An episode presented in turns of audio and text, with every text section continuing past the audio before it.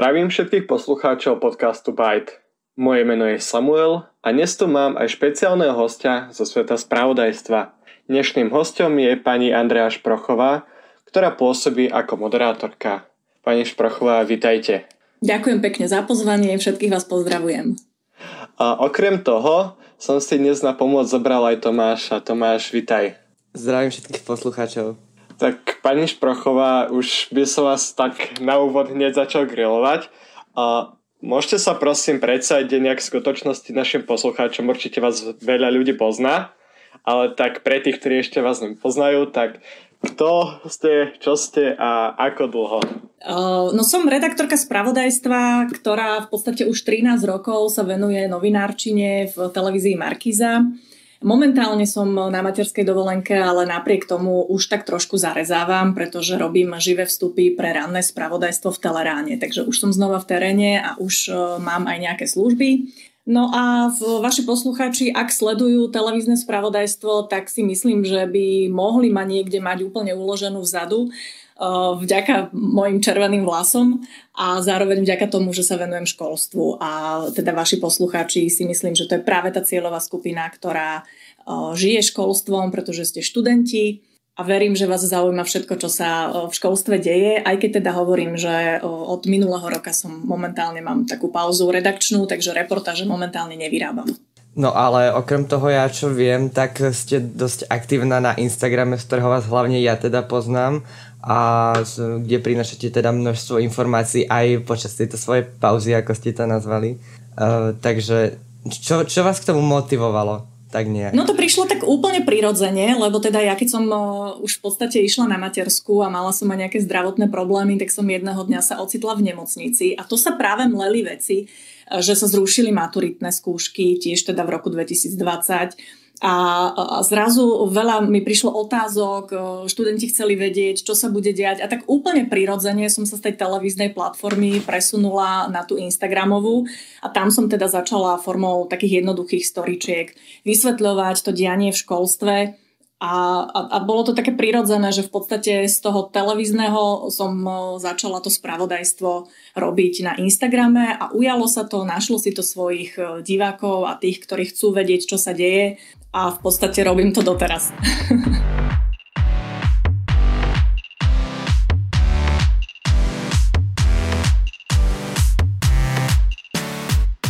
Mňa by zaujímalo, keď už ste mi tak nabehli na tú tému toho školstva, že sa tým zaoberáte, mňa by zaujímalo, aké boli vaše začiatky, eh, keď ste boli študentka. Či ste niekedy rozmýšľali o tom, že sa budete venovať spravodajstvu a už vôbec školstvu? Čiže ako ste sa ku tomu dostali? No, ja som vôbec nepremýšľala o tom, že by som mohla byť eh, redaktorka spravodajstva. Pravda je ale, že ma to v podstate od e, nejakých malých čias a mladých čias ťahalo e, k takým tým klasickým veciam, že recitovanie a moderovanie, takže ja som e, v podstate imatrikulácie som moderovala na strednej škole, potom našu stúžkovú slávnosť, na základnej škole som robila rozhlasové okienko, Takže tak prirodzene ten prejav uh, ústny išiel tak so mnou a to ma bavilo, to ma naplňalo. No a potom, keď som zmaturovala a v prvý rok ma nezobrali na vysokú školu, tak uh, som si začala hľadať prácu. A my sme v Žiline mali a máme regionálne rádio Frontinus, takže tam som sa zahlasila, že ja by som chcela robiť moderátorku. No a keďže je to regionálne rádio, tak na regionálnych rádiách je skvelé, že oni naozaj dávajú priestor v podstate ľuďom z ulice, keď to až takto poviem. A, a mala som tu možnosť si ísť vyskúšať jednu nočnú službu, pripravila som si svoju reláciu a v podstate začala som robiť moderátorku klasického denného vysielania a tomu som sa venovala dlhé roky. A potom zrazu jedného dňa prišiel konkurs do Markízy a môj manžel mi hovorí, že vieš čo, však poď vyskúšať, akože za to nič nedáš. Je to spravodajstvo, je to niečo iné, ale tak s televíziou som mala už nejaké skúsenosti práve na tej regionálnej úrovni. Takže som vyskúšala, konkurs vyšiel, prešla som, no a začala som v podstate fungovať ako redaktorka spravodajstva a bola to pre mňa viac menej taká e, škola od kolegov, aj veľa som sa ja sama naučila, že som si čítala, študovala a tak ďalej. Čiže nemám vyštudovanú žurnalistiku, ale podotýkam, že to nie je, uh, si myslím teda, že to úplne najpodstatnejšie, keď chcete robiť novinára, aby ste mali vyštudovanú žurnalistiku. Takže som sa vlastne takýmto spôsobom dostala k novinárčine a to školstvo prišlo trošku neskôr. Ja som zo začiatku fungovala ako univerzálny redaktor, čiže robila som témy, ktoré ma zaujímali, ktoré bolo treba spracovať, ktoré som si ja sama priniesla naozaj z rôznych oblastí. A potom asi po dvoch rokoch prišla ponuka od šéf-redaktora, že sa teda uvoľňuje rezort školstva a či by som sa mu chcela venovať. No a keďže ja pochádzam z učiteľskej rodiny, môj otec e, bol dlhoročný učiteľ, riaditeľ školy, tak som v tom tak ako si prirodzene vyrastala. Takže som si povedala, že idem do toho. No a už žijeme s tým školstvom spolu, no už je to určite minimálne 10 rokov. No, tá, takže keď už ste boli ako študentka, tak ste sa nejak postupne k tomu dostávali. Čo by ma tak zaujímalo, taká tá zmena, keď ste boli ako študentka, tak ste to školstvo určite vnímali z nejakého hľadiska, vnímali ste tam nejaké pozitívne stránky, nejaké negatívne stránky. No a teraz už ako reportérka alebo ako rodič, ako vnímate teraz ten pohľad, aký je váš pohľad na školstvo a na tie témy, čo je pre vás také dôležité? Ja musím v prvom rade povedať, že to školstvo sa uh, veľmi zmenilo ja som maturovala v 98. A to bolo úplne, úplne iné školstvo, ako je dnes. Myslím tým nastavením, tým aj ako sa pracuje s vami študentami, aké máte teraz možnosti, mimoškolské aktivity, čo všetko môžete robiť. Toto my sme vôbec takéto možnosti nemali. Ja som možno chodila na volejbal, na nejaké športové krúžky, ale nemali sme až takú možnosť vyžitia, ako máte teraz vy. A mám taký pocit, že aj úplne inak uh, sa s nami učitelia bavili, respektíve predsa len to bolo iné nastavenie v tom 98. ako teraz. Čiže ja si myslím, že školstvo sa posunulo, že sa určite zmodernizovalo, že sa určite prispôsobuje vlastne aj mladšej generácii. Uh, aj keď možno ten obsah vzdelávania ešte stále nie je úplne preškrtaný a prispôsobený na to, čo dnes potrebujete a to, čo potrebujú aj napríklad zamestnávateľia, ale je to určite iné, ako to bolo za mojich čias. Ja si často hovorím, že vy máte toľko možností, mladá generácia, čo všetko môžete skúsiť, e, kam môžete ísť, e, už aj do zahraničia sa môžete dostať. To za mojich čias e, v takej veľkej forme ako teraz naozaj nebolo, takže ja v tomto vnímam, že sa to školstvo posunulo. A pre mňa, čo je dôležité, ja si veľmi uvedomujem, že je dôležitá pre mňa tá klíma v škole. To znamená, že akým spôsobom fungujú učitelia navzájom, ale zároveň ako fungujú aj so študentami alebo so žiakmi, hej, alebo teda s mojou dcerou. Moja dcera je druháčka, takže ona ešte má jednu pani učiteľku na všetky predmety, ale ja vnímam ako veľmi zásadnú aj z toho môjho reporterského nejakého života, že tá klíma v škole dokáže veľmi ovplyvniť e, výsledky žiakov, ale aj to, ako sa žiaci v škole cítia, e, či majú chuť a záujem e, sa učiť nové veci, možno zapájať sa do rôznych komunitných aktivít. Takže mne sa veľmi páči, ak tá škola žije takým tým rodinným spôsobom, že učiteľia poznajú svojich žiakov, že vedia, aké majú možno aj záujmy, čomu sa venujú vo voľnom čase, aké majú rodinné prostredie, lebo keď to vedia, tak potom vedia aj možno ľahšie a lepšie sa zameriať na to, čo možno tomu žiakovi nejde, tomu študentovi nejde, že je tam taká lepšia tá interakcia, ako keď ten vzťah medzi žiakmi a učiteľmi nefunguje. Takže pre mňa je toto dôležité, tá klíma v škole a to som si, na to som si dávala pozor, aj keď som teda pre moju dceru vyberala školu, že som si určite zisťovala medzi rodičmi, že ako to tam vyzerá, že či tá škola žije takým komunitným spôsobom. A potom bol pre mňa ešte dôležitý cudzí jazyk, aby teda mala dostatok angličtiny, kvalitne odučenú. Takže my sme si vybrali školu s takým anglickým programom, kde má native speakerov a, a, a sme spokojní to je v podstate, ako ste spomínali, asi niečo z takých vecí, ktorý, ktorými sa ľudia predtým asi tak veľmi nezaoberali vlastne. Aj či už je to teda rozmanitosť tých cudzích jazykov, alebo teda rôznych predmetov. Ale sa Presne tak, aj... no tak my sme sa mhm. učili angličtinu štýlom, že naučila som sa slovička, prečítali sme článok, preložili sme článok a vybavené. Hej? A takto sme mm-hmm. sa mhm. učili angličtinu. A dnes už napríklad vieme, že to je najhorší spôsob učenia sa angličtiny, že najlepší spôsob je, keď sa rozpráva, keď sa eh, hrá hrou. Eh, v školách máte teraz interaktívne tabule, takže tam viete na tých hodinách úplne inak pracovať s tým cudzím jazykom. Možno pozeráte filmy, možno pozeráte pesničky. To som ja na mojich hodinách angličtiny napríklad nezažila. Čiže naozaj aj v tomto sa to posunulo a je pravda, že teraz sa kladie dôraz na tie veci, ktoré za mojich čias a v mojej generácii vôbec nie. Myslím si, že aj tá klíma, atmosféra v škole a takéto komunitné, to za mojich čias neexistovalo to môžem povedať kľudne aj som za seba, že určite ten vzťah k tomu predmetu sa odvíja aj od toho vzťahu, ktorý má ten žiak k tomu učiteľovi a z, z vlastnej skúsenosti môžem povedať, že e, tomu profesorovi alebo teda učiteľovi, ku ktorému som mal bližšie, určite by bol pre mňa ten predmet zaujímavejší aj atraktívnejší a nebolo to pre mňa len aha, dobre, tak zase máme matematiku, a, ale skôr také, že aha, tak angličtina, super. Uh, niečo v takomto štýle. Áno, absolútne s tebou súhlasím, absolútne s tebou súhlasím. Ja počas toho, ako teda som robila tú reporterskú robotu priamo v teréne, tak ja som samozrejme každý deň bola v nejakej škole a nakrúcala som. A tam to bolo veľmi vidieť, že ktorý učiteľ je e, s tými deckami zžitý a vie s nimi fungovať naozaj ako jedna partia a ktorý učiteľ si drží odstup a stále je to o tom, že príde, odprednáša si pred tabulou možno niekoho vyskúša alebo si napíšu písomku, tam je ten prístup taký rezervovaný. A ja si myslím, že, že to nie je o tom, že ak učiteľ sa viac otvorí študentom, že by tí študenti to začali zneužívať, respektíve, že by boli možno na neho drzí. To si ja vôbec nemyslím. Možno sa niektorí učiteľia toho obávajú, že ak sa otvoria, že to budú nejakí mladí zneužívať, ale ja si skôr myslím presný opak že uh, budú mať rešpekt voči tomu učiteľovi, lebo ho budú poznať aj z tej osobnostnej stránky a možno presne si povedia, že až je to tiež človek, je to žena, muž, ktorí zažívajú také isté starosti ako ja. Aj ona sa musela pripraviť na tú dnešnú hodinu, ako žiada odo mňa, aby som sa aj ja pripravil. Čiže už je tam potom ten vzťah inak, inak nastavený. Takže áno, učiteľ je absolútne zásadný v tej triede, absolútne. Môžeme mať akékoľvek vybavenie, akékoľvek krásne školy, interaktívne tabule, učebnice, všetko môže byť dokonalé, ale ak tam nie je učiteľ, ktorý miluje svoju prácu a chce pracovať s deťmi a poznať ich a byť s nimi, naozaj na jednej vlne, tak potom všetky tieto veci sú zbytočné. Možno ešte jedna otázočka odo mňa, že či ste sa stretli už aj s takým opačným, opačným javom, kedy vlastne ten učiteľ môže sa aj rozdať pre tých ostatných, ale tí študenti to nevedia nejako či už pochopiť alebo prijať.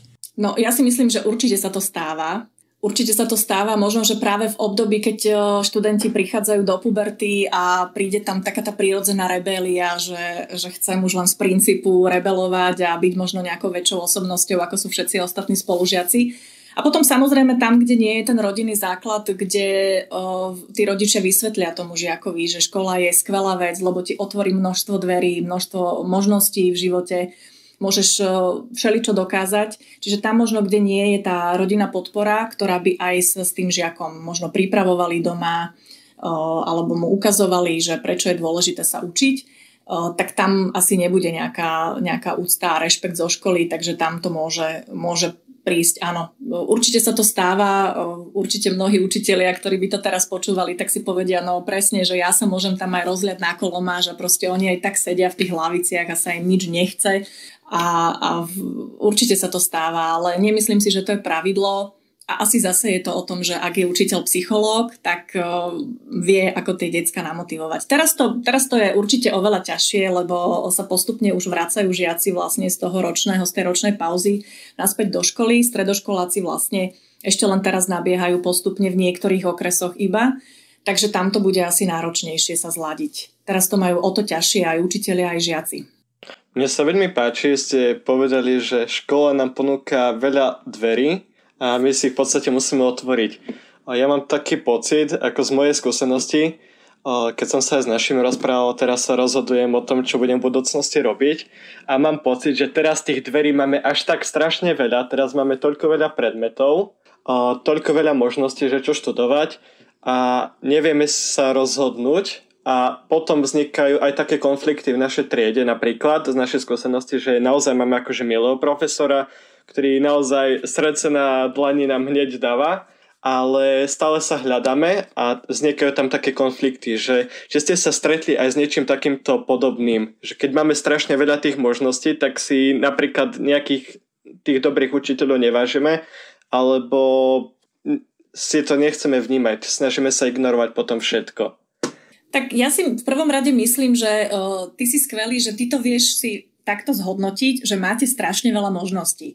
Ale ja si myslím, že taký štandardný mladý človek, a asi aj ja som to tak vnímala, že, že nerieši, že má strašne veľa možností. Jednoducho je to taká automatická vec, že môže sa rozhodnúť aj preto, aj preto, aj preto a uh, nie je možno tým nejak zaťažený. Otázka je, že či rieši uh, tak, tak vážne, že prečo sa chce rozhodnúť. Hej? Že či to nie je len o tom, že si nechá proste poradiť od rodičov, alebo starší súrodenec chodí na nejakú strednú či vysokú školu, tak pôjde aj on. Alebo či má v škole takého učiteľa, ktorý si s ním sadne a povie mu, že vieš čo, ale ty, akože toto, na toto som si všimol, že máš hlavu, že toto ti ide, alebo viem, že toto ťa baví, nerozmýšľal si, že by si chcel ísť na, na takúto školu, alebo čo by si chcel robiť, čomu by si sa chcel venovať. Čiže nemyslím si, že by tých možností bolo príliš veľa, je to súčasná doba, takže je šťastie, že, že to tak je a že naozaj si, si môžete vyberať. Otázka je, že nakoľko sa vedia tí mladí ľudia na to tak pozrieť, že chcem si vybrať a že, že nakoľko o tom premýšľajú, že kam by mohli ísť alebo čo by mohli robiť. Možno, že skôr je to o tom, že nemá, nemajú ani predstavu, že čo by chceli v živote robiť a to určite mnohí nemajú. To je ale prirodzená vec, lebo ťažko je si povedať, ja neviem, v 16, v 17 alebo aj keď ideš na strednú školu, že presne mať zadefinované, že chcem v živote robiť toto a toto. Že také je podľa mňa malé percento a to sú možno tí šťastnejší, ktorí už to nemusia riešiť ale drvivá väčšina mladých ľudí si určite musí prejsť takým tým procesom, že možno aj niečo skúsia a potom si povedia, že a tak to nie je príliš ono, čo by som chcel, ale tak už to nejako doklepu a potom neskôr v živote sa dostanú vlastne k tomu, čo robia. A za mojej generácie si myslím, že to tiež tak bolo a v podstate aj moja cesta je toho dôkazom, pretože ja som vyštudovala obchodnú akadémiu, mám verejnú politiku, verejnú správu, na UCM v Trnave a, a napriek tomu teda robím uh, novinárčinu. A na tú strednú školu som šla len preto, že moja staršia sestra študovala na tej strednej škole, takže tam to bolo také prirodzené, že jasne, však idem, lebo v tých časoch bolo dôležité tiež mať nejaké remeslo v rukách, takže som si povedala, že budem mať teda maturitu a budem môcť robiť nejakú účtovničku niekde alebo nejakú administratívnu pracovničku, keď už by bolo najhoršie. Takže takto som sa rozhodovala a takto sa možno rozhodujú mnohí ešte aj dnes. Áno, rovnako to vyzeralo približne aj u nás, keďže môj mladší brat išiel tiež v rovnakých šlapách, ako som išiel ja a volil vlastne strednú školu, tú istú gymnázium dokonca z toho dôvodu, že vlastne ani on sám nevie, čo aktuálne chce ešte robiť do budúcna. A ja za seba môžem povedať, že uh, mal som určitú vysnívanú vysokú školu, ktorú som po prvom semestri opustil, lebo som taktiež zistil, že to asi nie je to isté, čo chcem robiť. Uh, dokonca neviem koľko rokov po, po tom, čo spravím bakalára alebo magistra. A, ale t, ja by som sa ešte vrátil naspäť k, tomu, k tým všetkým možnostiam aktuálne a k, tým, k tomu návratu tých uh, žiakov do škôl uh, a premostil aj na ten ďalší bod v, v, v tej konverzácii, že aktuálne ohľadom toho strašne veľa informácií. Ako teda máme strašne veľa možností, tak aj strašne veľa informácií máme a, a k tomu sa viažu aj rôzne dezinformácie, či už sa to týka teda toho nástupu do škôl, alebo aj ohľadom nejakých uh, iných uh, informácií, ktoré sa k nám dostávajú, či už uh, aj z ministerstva, teda z politickej sféry, alebo aj teda celkovo z nejakej sociálnej sféry. Že ako, ako dôležité je byť nejako tak v obraze a ro, rozlišovať to, že toto je to, čo je správne, toto je to, čo je pravdivé a zase toto je niečo, čo je hoax. No myslím si v prvom rade, že v dnešnej dobe asi ani nie je možné nebyť zahltený informáciami. Práve preto, že sú k dispozícii sociálne siete, je k dispozícii internet, takže čokoľvek, kedykoľvek sa niekde objaví, tak zaručenie vám to nejakým spôsobom na tom mobile vyskočí. A práve preto je teda dôležité vedieť, že čo čítam, ja si myslím, že úplne základné pravidlo je, že hľadať tie informácie na stránkach oficiálnych, napríklad na stránke ministerstva školstva, kde viete, že tie informácie naozaj sú teda overené a že to, čo tam je, tak to platí. Prípadne samozrejme oficiálne spravodajské zdroje, to znamená, že nejaké portály novín, televízie spravodajské alebo, alebo prosto to, kde viete, že za tým je konkrétny redaktor, konkrétny človek, tento muž alebo táto žena sú tam podpísaní a viete sa priamo, keby čokoľvek v tom článku bolo, tak vy viete napísať do tej redakcie, že tento novinár napísal toto a toto. Takže to je základ. Ako náhle je to web, o ktorom vôbec nič neviete, ako náhle je to článok, ktorý nemá autora, nie je vôbec podpísaný, kto to napísal, tak vôbec to pustiť z hlavy a vôbec to ani nečítať. To je asi taká najjednoduchšia cesta pre mňa, tým sa, tým sa riadím ja a v, v podstate mám, mám nastavené či už na telefóne alebo na počítači nejaký balík stránok, ktoré teda si pozriem každý deň, aby som mala nejaký prehľad, že čo sa deje. Takže najjednoduchšie je to možno si to takto nastaviť a potom už len každý deň, každý deň si to pozrieť a vôbec neriešiť nejaké portály, ktoré sa volajú nejak čudne, alebo nemajú vôbec, neviete si na tej stránke dohľadať, že kde sídlia, žiaden kontakt na redakciu, žiaden kontakt na vedenie redakcie a zároveň ten článok nie je vlastne podpísaný žiadnym autorom.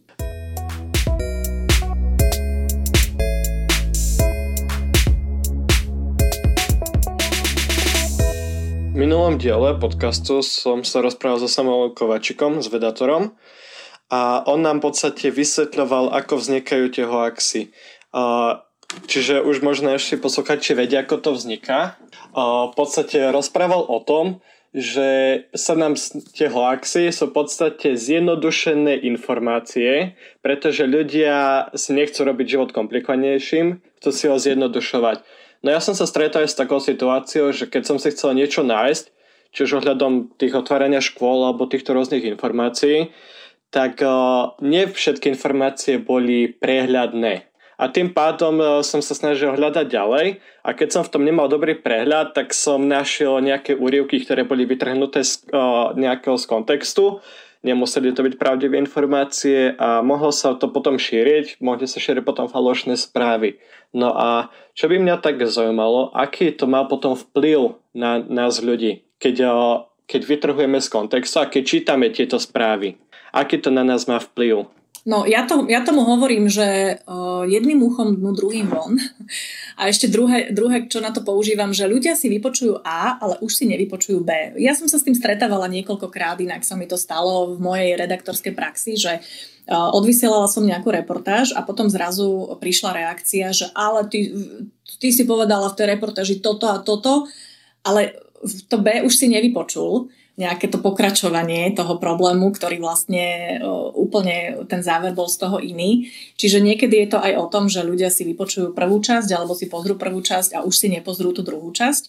No a potom zaručenie, akože keď sú nesprávne informácie a šíri sa to ďalej, tak to sa väčšinou šíri ako lavína. Hej, teraz sme to zažili napríklad s očkovaním, s konkrétnou jednou vakcínou, koľko išlo okolo toho informácií pred tým, že, že nám budú dávať čipy do tela. A to sú všetko také akože aj také uh, komerčné veci v zmysle, že ľudia majú radi takéto správičky, lebo je to také sci-fi, je to také uh, niečo neuveriteľné. No tak jasné, že sa to ľahko, ľahko sa to pozdieľa a nie je to samozrejme dobré. Mal by každý si vedieť overiť tú informáciu, ktorú číta a až potom ju posielať. To je podľa mňa základ, že keď chce niekto poslať kamarátom nejakú informáciu, tak by to malo byť z webu, e, ktorý má preverený a nemalo by to byť, že jedna pani povedala. Lebo jedna pani povedala nie je správa ani informácia. To je prosto nejaká klebeta, to si môžeme povedať my možno na káve, ale naozaj by som ja takýmto spôsobom nekomunikovala s nikým, lebo na základe tej mojej informácie sa potom on môže rozhodnúť nejak nesprávne v hociakej inej chvíli. Neviem teraz ten príklad nejaký uviezť, ale môže sa to stať. Ja sa to teraz... Napríklad, napríklad teraz, mi, teraz mi napadlo, Uh, napríklad tie správy o tom, že ako sa dá rakovina vyliečiť, že uh, budete piť, uh, tuším, že nejaké savo alebo niečo, hej, no tak to sú prosto veci, ktoré vás môžu absolútne ohroziť na živote. Takže toto by som rozhodne ďalej neposúvala. Ja aj v mojom okolí, keď som sa rozprával s mojimi spolužiakmi, tak e, v tejto dobe, keď sa začali tie akcie šíriť, tak sme si začali viac uvedomovať dôležitosť e, čítať správy, čítať overené správy a taktiež už mám pocit, že som viac v obraze toho spravodajstva a viac sa o to zaujímam. No a keď už som pri tom spravodajstve, tak aby sme to priblížili aj ostatným poslucháčom, čo si máme predstaviť? Čo znamená napríklad reportér? Čo to pre vás znamená?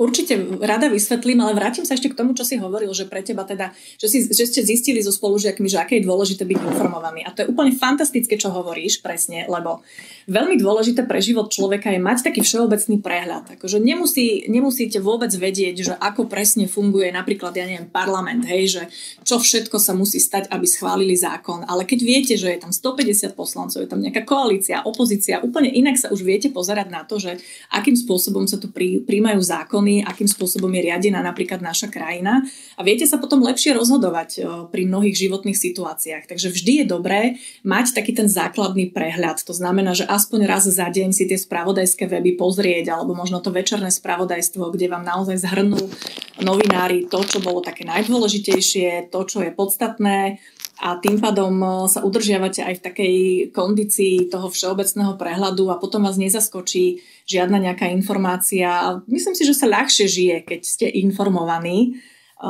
ako keď e, máte si zrazu ísť niečo vybaviť a neviete vôbec, že na aký úrad napríklad hej, máte ísť. No tak to už je taká komplikácia životná. Takže je super byť informovaný určite.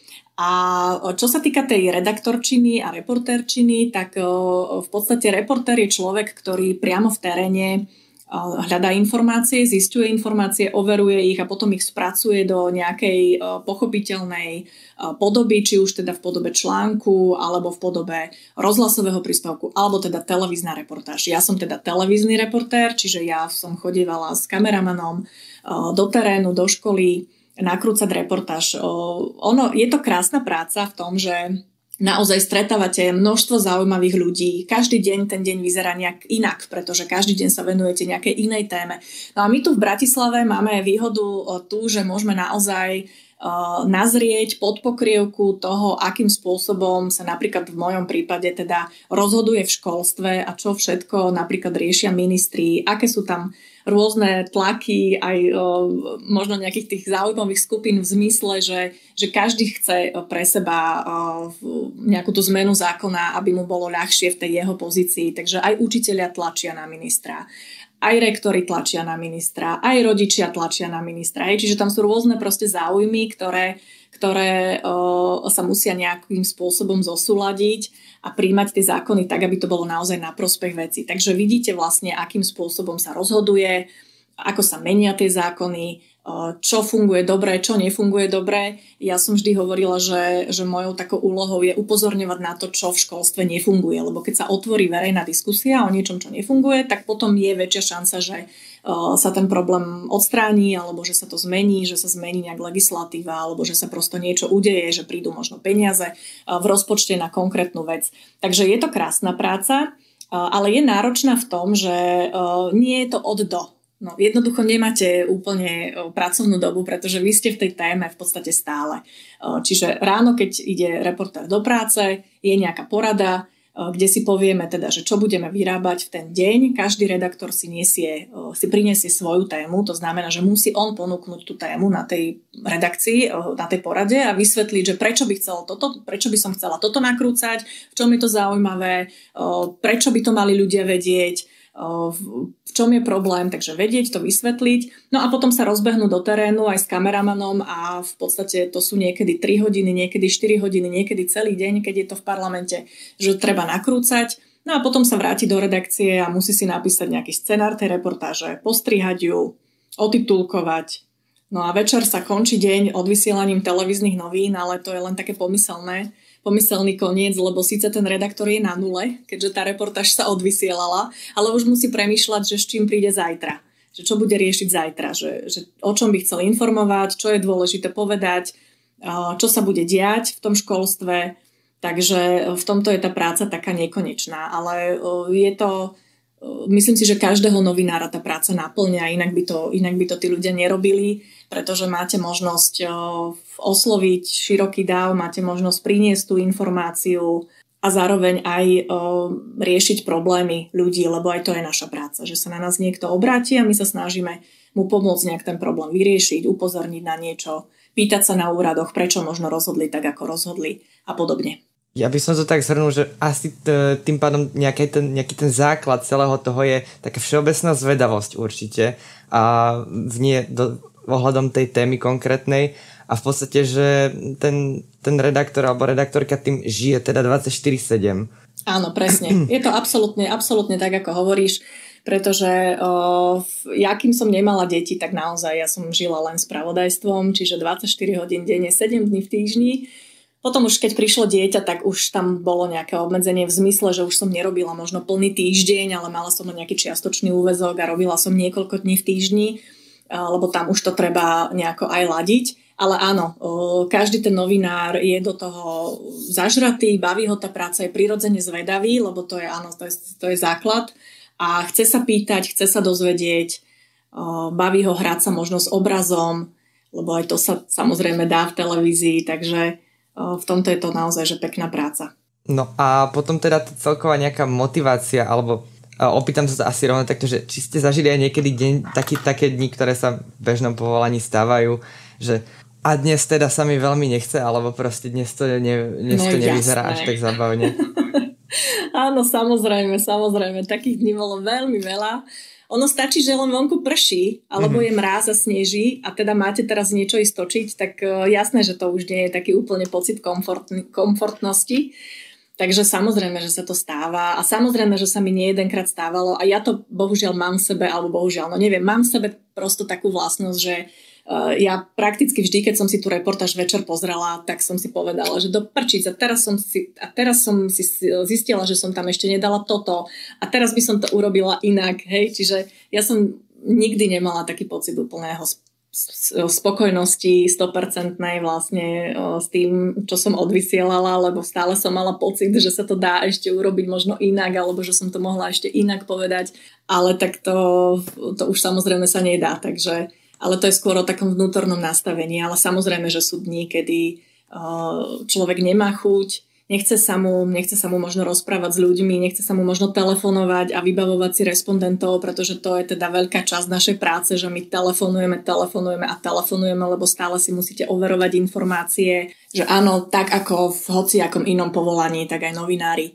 majú svoje horšie dni, aj novinári môžu vyhorieť. Úplne je to, je to normálne, keď sa venujete svojej práci na 100% a žijete ňou, tak sa vám môže jedného dňa stať, že si poviete, že máte toho dosť a chcete nejakú pauzu. Ja som si akurát spomenul včera, keď som pozrel na Instagrame, tak ste mali akurát uh, storku, že budete vysielať spred uh, parlamentu a akurát potom som si spomenul uh, ďalšia storka, že je dážď a že ste čakali v aute, čiže aj vtedy ste mali takú horšiu náladu. Áno, áno, tak vtedy som samozrejme riešila že, že čo budem robiť, keď bude takto pršať aj počas živého vstupu, lebo akože nie je to nič moc, keď vyzeráte ako zmoknutá sliepka, no. Ale o, dá sa samozrejme aj s dážnikom urobiť živý vstup a nebola by to žiadna tragédia, je to úplne prirodzené, no tak prší, tak má redaktor dážnik, ale my sme boli na takom peknom mieste, že kameraman mi hovorí, že jemu by fakt bolo ľúto, keby namiesto toho parlamentu som tam mala ten dážnik. Takže snažila som sa mu vyhovieť a nemať ten dážnik a chvála Bohu na tie živé vstupy akurát prestalo pršať, respektíve bolo to len také jemné mrholenie, takže našťastie sme to v pohode zvládli. Tak v podstate, keď to tak zoberiem, tak uh, tá práca toho redaktora vlastne od rána až do večera uh, a všetky tie reportáže možno to ani nie je tak, ako si, ako si väčšina ľudí myslí, že si prídem niečo, niečo pre, prerozprávať pred kamerou, natočiť niečo a v podstate týmto hasne, ale že za tým je celý ten proces, odkedy si musí človek vlastne obhájiť tú svoju tému, uh, vybaviť si tých re- respondentov, uh, vybrať si vhodné miesto, natočiť to celé a potom dokonca ešte, čož aj ja osobne sa priznam, že som si myslel, že to robí nejaký či už tým alebo uh, nejakí špeci- ľudia, ktorí som to vyslovene špecializovaní, že si to prídete otitulkovať, že si to prídete nejako uh, relatívne ostrihať a tak ďalej.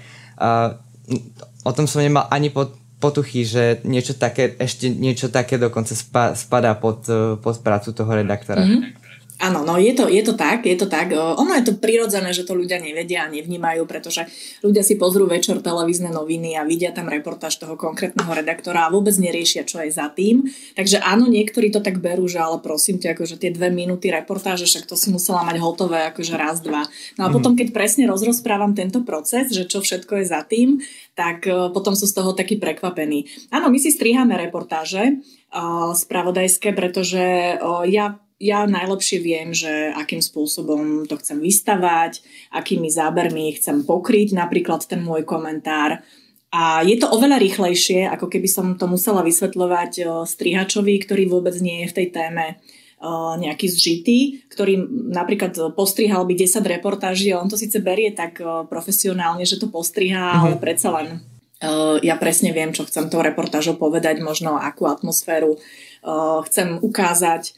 Takže v tomto je to veľmi jednoduché a ono to, ono to je potom už taká rutina, že možno je to ťažšie sa to naučiť, respektíve na začiatku človeku to trvá dlhšie, ale potom už to je naozaj pár klikov, myšov a každý by sa to naučil eh, strihať, takže to nie je úplne ten najväčší problém, ani to nezabera najviac času eh, z celej tej práce. Takže je to taký, taký balík, že ja teda odovzdávam potom tú reportáž naozaj už, už do systému a už sa len odvysiela. A sú v tomto tie sociálne siete jednoduchšie, keď tak nazvem? No, určite áno, určite áno, lebo nemusím jednak vyťahnuť pety z domu a môžem to v podstate veľmi jednoducho urobiť. Nežiada si to nejaký obraz v zmysle, že by kameraman mi musel niečo nakrútiť. Takže aj tie storička sa naozaj veľmi rýchlo sa tá informácia dá napísať a, a zverejniť, čiže v tomto je to oveľa rýchlejšie. A musím povedať, že aj tá pandémia e, zmenila vlastne tú novinárčinu výrazným spôsobom, pretože aj mnohí moji kolegovia, ktorí robia teraz reportáže, tak boli odkazaní na to, že s tým respondentom nemohli byť fyzicky, ale že uh, im poslal napríklad video, ktoré si nahral na WhatsApp, prípadne, že sa spojili cez nejakú aplikáciu a nahrali si ten rozhovor vlastne uh, takto takýmto spôsobom. Takže aj v tomto tá pandémia zmenila novinárčinu, že o, mali možno trošku ušetrený čas kolegovia, že nemuseli za tými respondentmi chodiť, lebo sa častokrát sa nedalo, keď buď boli v karanténe, alebo jednoducho neboli v práci, alebo nechceli sa stretávať s inými ľuďmi. A že sa to riešilo teda často takto online, že sa nahrávali rozhovory. A to si myslím, že to aj zostane v tej žurnalistike, že už to nebude také, že že aby bolo čo najmenej napríklad rozhovorov online na, na obraze, ale že to už zostane taká prirodzená súčasť, že jednoducho, keď nestíhate, tak všetri to čas, že sa s tým respondentom porozprávate takto, cez obrazovku, alebo že vám pošla nejaké nahraté video, nejaké stanovisko, takže to je napríklad taká vec, ktorá podľa mňa, podľa mňa aj zostane v tej novinárčine. No, takže určite sú sociálne siete na toto jednoduchšie, to je, to je jasné. Ale zase na druhej strane ten osobný kontakt a to, že ste priamo na mieste a to, že môžete, môžem ukázať ja tú triedu a tú školu a že som tam, tak to má zase svoje čaro, lebo tie moje príbehy momentálne sú naozaj bez tej atmosféry školskej, bez toho džavotania mm-hmm. detí a podobne.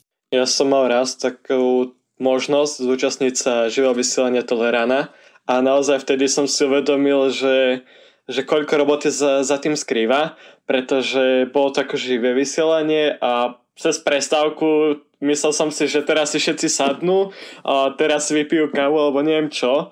Ako keď som doma, keď pozriem to televíziu, že dám si kávu cez reklamu, odbehnem si po niečo na jedenie a tam cez reklamu ako keby sa všetko zrutilo a všetci utekali, menili sa. Čiže to ma tak prekvapilo, že koľko ľudí sa za tým skrýva že koľko ľudí ani ich tak nevidno. Čiže by som aj sa chcel spýtať, keď chcem robiť novinárčinu, musím, vychádzať, musím vedieť vychádzať s ľuďmi. Som odkazaný aj na tú prácu v týme. Je to naozaj dôležitá časť tej práce, toho reportéra? Určite, určite áno. Bez toho týmu sa nikam nepohnete. To je jednoducho. Bez toho týmu, ktorý presne ovláda tú technickú časť, ovláda lebo aj my tých strihačov potrebujeme. Keď ja chcem nejaký trik uh, alebo proste nejaký efekt v tej reportáži použiť, tak ja ho neviem urobiť. Tak idem za strihačom, ktorý mi pomôže. Keď uh, chcem napríklad použiť hudbu a chcem, aby to naozaj dobre znelo, tak idem za zvukárom alebo do nejakého audio, audio štúdia, kde mi tam tú hudbu prosto dajú. Čiže potrebujete ten tým ľudí, bez nich to naozaj nejde tak ako v tom teleráne potrebujete mať ľudí, ktorí vám nás, ktorí nastavia svetla, ktorí to štúdio technicky pripravia, ktorí eh, donesú všetky, eh, všetky rekvizity, ktoré potrebujeme k vysielaniu, ktorí nakúpia na to, čo sa bude variť na druhý deň napríklad. Hej. Čiže o, áno, absolútne, to je tímová práca a naozaj je, povedala by som to tak, že pomerovo je veľmi menej, veľmi málo ľudí pred obrazu, pred kamerou na to, koľko ľudí je za kamerou. Aj v režii to je možno 8-10 ľudí, ktorí sú v režii počas toho vysielania a napríklad v televíznych novinách v štúdiu sú dvaja moderátori, ale tých, čo sú v režii a tých je teda ďaleko viac, tak tých nevidíme. No ale je to tak, proste ten technický support a to všetko ostatné je veľmi dôležité, v podstate aj v redakcii televíznych novín. Je to tak, že ja síce robím reportáž a ja som na obraze a ja teda odozdávam to svoje dielo, ale za mnou je vedúci vydania, ktorý e, ten text so mnou komunikuje, ktorý, s ktorým komunikujem to vlastne, čo nakrúcam a ako sa mi tá reportáž vyvíja počas dňa. Je tam šéf-redaktor, je tam produkcia, ktorá má na starosti vlastne štáby, to znamená, že presne mi povie, že s akým kameramanom môžem ísť, nakoľko môžeme ísť, kedy sa musím vrátiť, alebo keď sa robí nejaký živý vstup, tak musí zabezpečiť techniku. Čiže aj v tej redakcii spravodajstva je množstvo takýchto veľmi dôležitých pozícií, ktoré vlastne my potrebujeme k svojej práci, aby sme mohli potom ísť, natočiť reportáž a odvysielať ju. Týmto ste mi aj celkom aktuálne nahrali vlastne taká otázka, pomimo som sa chcel dozvedieť, že koľko vlastne ľudí, e, keď idete na takúto reportáž, že v koľkých ľuďoch pracujete tam, na tom mieste? Mm-hmm. Tak chodieva štáb tak, že kameraman a redaktor. Čiže dvaja mm. ľudia. Dvaja ľudia. Boli časy, keď ešte nebola tá technika taká dokonalá, respektíve možno pri inej, iných typoch výroby, keď sa vyrába nejaký dokumentárny film napríklad, alebo keď sa nakrúca také naozaj, že možno rozsahom väčšie niečo, tak vtedy určite chodí aj zvukár, aby bol zvuk v poriadku, možno, že aj osvetľovač nejaký so svetlom, ale na tú dennú reportérskú spravodajskú robotu, ktorá je naozaj veľmi rýchla, flexibilná, tam, na, tam nie je čas stavať svetlá, hej, aby ste proste mali peknú pleťovku alebo mhm. aby respondent mal pekné svetlo. Jednoducho, keď prídete do parlamentu, kde sa niečo deje a okamžite potrebujete odchytiť politika, tak nie je vôbec čas na tieto veci. Takže preto na spravodajstve máme vlastne kameramana a redaktora, Takže to je štáb, ktorý e, chodí a nakrúca. A koľko času teoreticky tak e, zaberie vlastne to cestovanie iba sa samotné? E, teoreticky viem si predstaviť, že ak, ak sa na, na, nakrúca niečo v rámci parlamentu alebo v rámci nejakej schôdze, ktorá trvá v priebehu dňa alebo teda niekoľkých dní, tak je to skôr také, že teda čakám na jednom mieste, ale ak napríklad je tam niečo viacero reportáži, alebo teda je tam niečo, čo je pokryté cez viacero miest. Rozhovorov? Uh-huh, uh-huh. Uh-huh. No jasné, tak o, to by som povedala tak veľmi jednoducho, že často to cestovanie nám zabera viac času ako samotný uh-huh. rozhovor alebo samotné nakrúcanie, áno, lebo o, tým, že aj Bratislava je veľká, ja konkrétne teda hovorím ako bratislavský novinár, tak o, naozaj zo Zahorskej Bystrice, kým som sa dostala niekedy do Rače, alebo na opačný koniec mesta, tak vieme veľmi dobre, že v tej našej dopravnej situácii, ako to vyzerá, že to naozaj trvá niekoľko, možno desiatok minút a to nehovorím o dopravnej špičke napríklad. Takže naozaj tá, to, to cestovanie to je výrazná časť vlastne toho dňa to samotné nakrúcanie toho rozhovoru, to väčšinou netrvá až tak dlho, pretože vy za tým respondentom idete možno s nejakými dvoma, troma otázkami jasnými, presne viete, čo sa chcete opýtať. Takže to nejaké siahodlhé rozhovory do reportáže spravodajskej sa nenakrúcajú, lebo neviete ich odvysielať, takže je zbytočné mm. ich aj nakrúcať. Naozaj zistíte si to, čo potrebujete pre vašu reportáž a to trvá niekoľko minút, s výnimkou teda tlačových konferencií. Samozrejme, tam tlačová konferencia môže trvať aj hodinu, aj, aj hodinu a pol, aj, aj viac. Takže to sa nedá ovplyvniť samozrejme, ale keď idem ja za respondentmi, ktorých si dohodnem a ktorých chcem osloviť k danej téme, tak tamto je väčšinou naozaj, že presne viem, za čo, prečo za nimi idem a čo sa chcem opýtať, takže to je rýchle a tam väčšinou tá cesta trvá dlhšie. Samozrejme, že uh, niekedy treba ísť aj do Pezínka, tam je špecializovaný trestný súd napríklad, hej, v Pezínku, čiže uh, musia ísť aj mimo Bratislavu, úplne tak ako blízko k Bratislave, uh, takže aj to dlhšie trvá ten presun. Čiže s tým treba počítať a, a to sú také tie povolené časové straty, ako sa hovorí. Ale nejak inak inde, inde do regiónu my ako nechodievame z Bratislavy, lebo máme vlastne po celom Slovensku regionálnych redaktorov, ktorí pokrývajú potom rôzne lokality Slovenska. Takže v, v každej tej lokalite nájdete redaktora správodajstva Markízy, ktorý sleduje tú danú situáciu a ten daný región a prináša informácie z neho. Takže ja sa pohybujem v podstate len v rámci Bratislavy.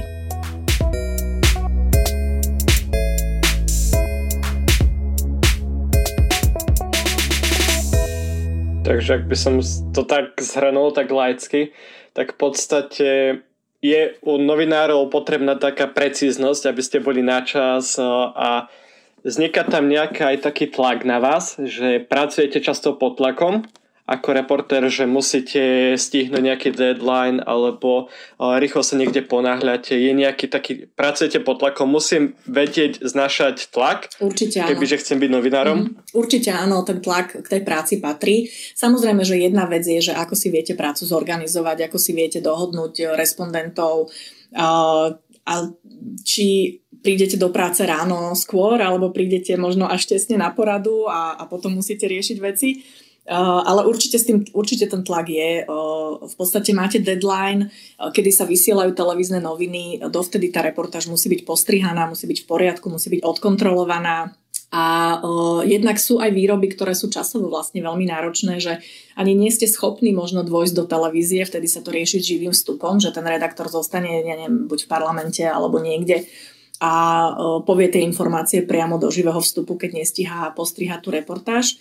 Takže stáva sa to, stávajú sa samozrejme aj technické nejaké veci, že zrazu zistíte, že nemáte nahratý ten materiál a, a mali ste ho mať, ale prosto nejakým spôsobom sa, sa nepodarilo ho nahrať, alebo čokoľvek iné sa samozrejme môže stať. Mne sa koľkokrát stalo, že som sa zasekla v nejakej kolóne, keď sme sa vracali z výroby práve v dopravnej špičke a tým pádom som už potom bola pod časovým stresom, že či to všetko stihnem.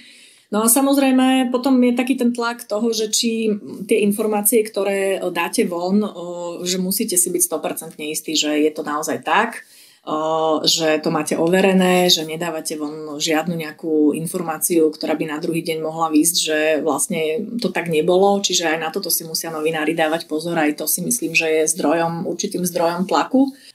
Takže áno, je to taká práca, že sa dostávate občas pod tlakom, ale sú aj noví novinári, ktorí to vyhovuje a ktorí naopak, uh, že, že možno až ako by som to povedala, že, že oni si jednoducho výrobu tej reportáže aj to strihanie vlastne nechávajú až na tie neskoršie popoludnejšie hodiny, lebo ten tlak ako si potrebujú k tomu, aby podali dobrý výkon. Hej? Čiže sú ľudia, ktorí to potrebujú a potom sú ľudia, ktorí si radšej naplánujú veci alebo si možno nakrútia niečo tak, že ja neviem, v pondelok si to nakrúti a v útorok to odvysiela, že aby nebol v takom časovom strese.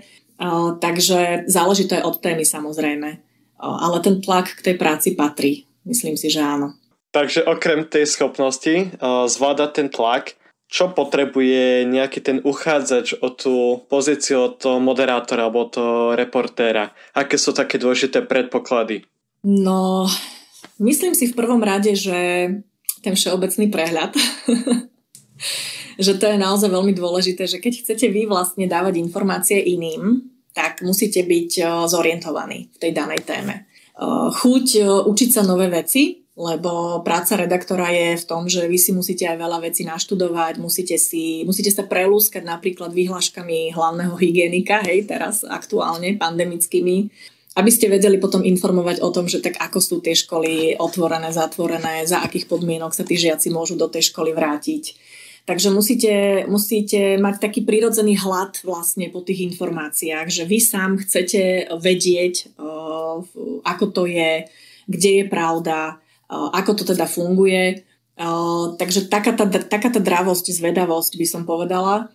No a a čo no, tak komunikačné schopnosti určite áno, lebo je to práca, ktorá potrebujete mať nejaký prejav, to znamená, že malo by to aj nejako vyzerať, aj nejako znieť v tej reportáži, ale to sú veci, ktoré sa dajú naučiť, ktoré sa dajú natrénovať, takže to nie je zase úplne akože taká najzasadnejšia vec, ale zásadné je určite mať všeobecný prehľad, chcieť sa pýtať, byť zvedavý, zaujímať sa o veci a, a vlastne nasad, nasadiť tak sám seba a byť taký dravý pri, tých, pri tej výrobe tej reportáže.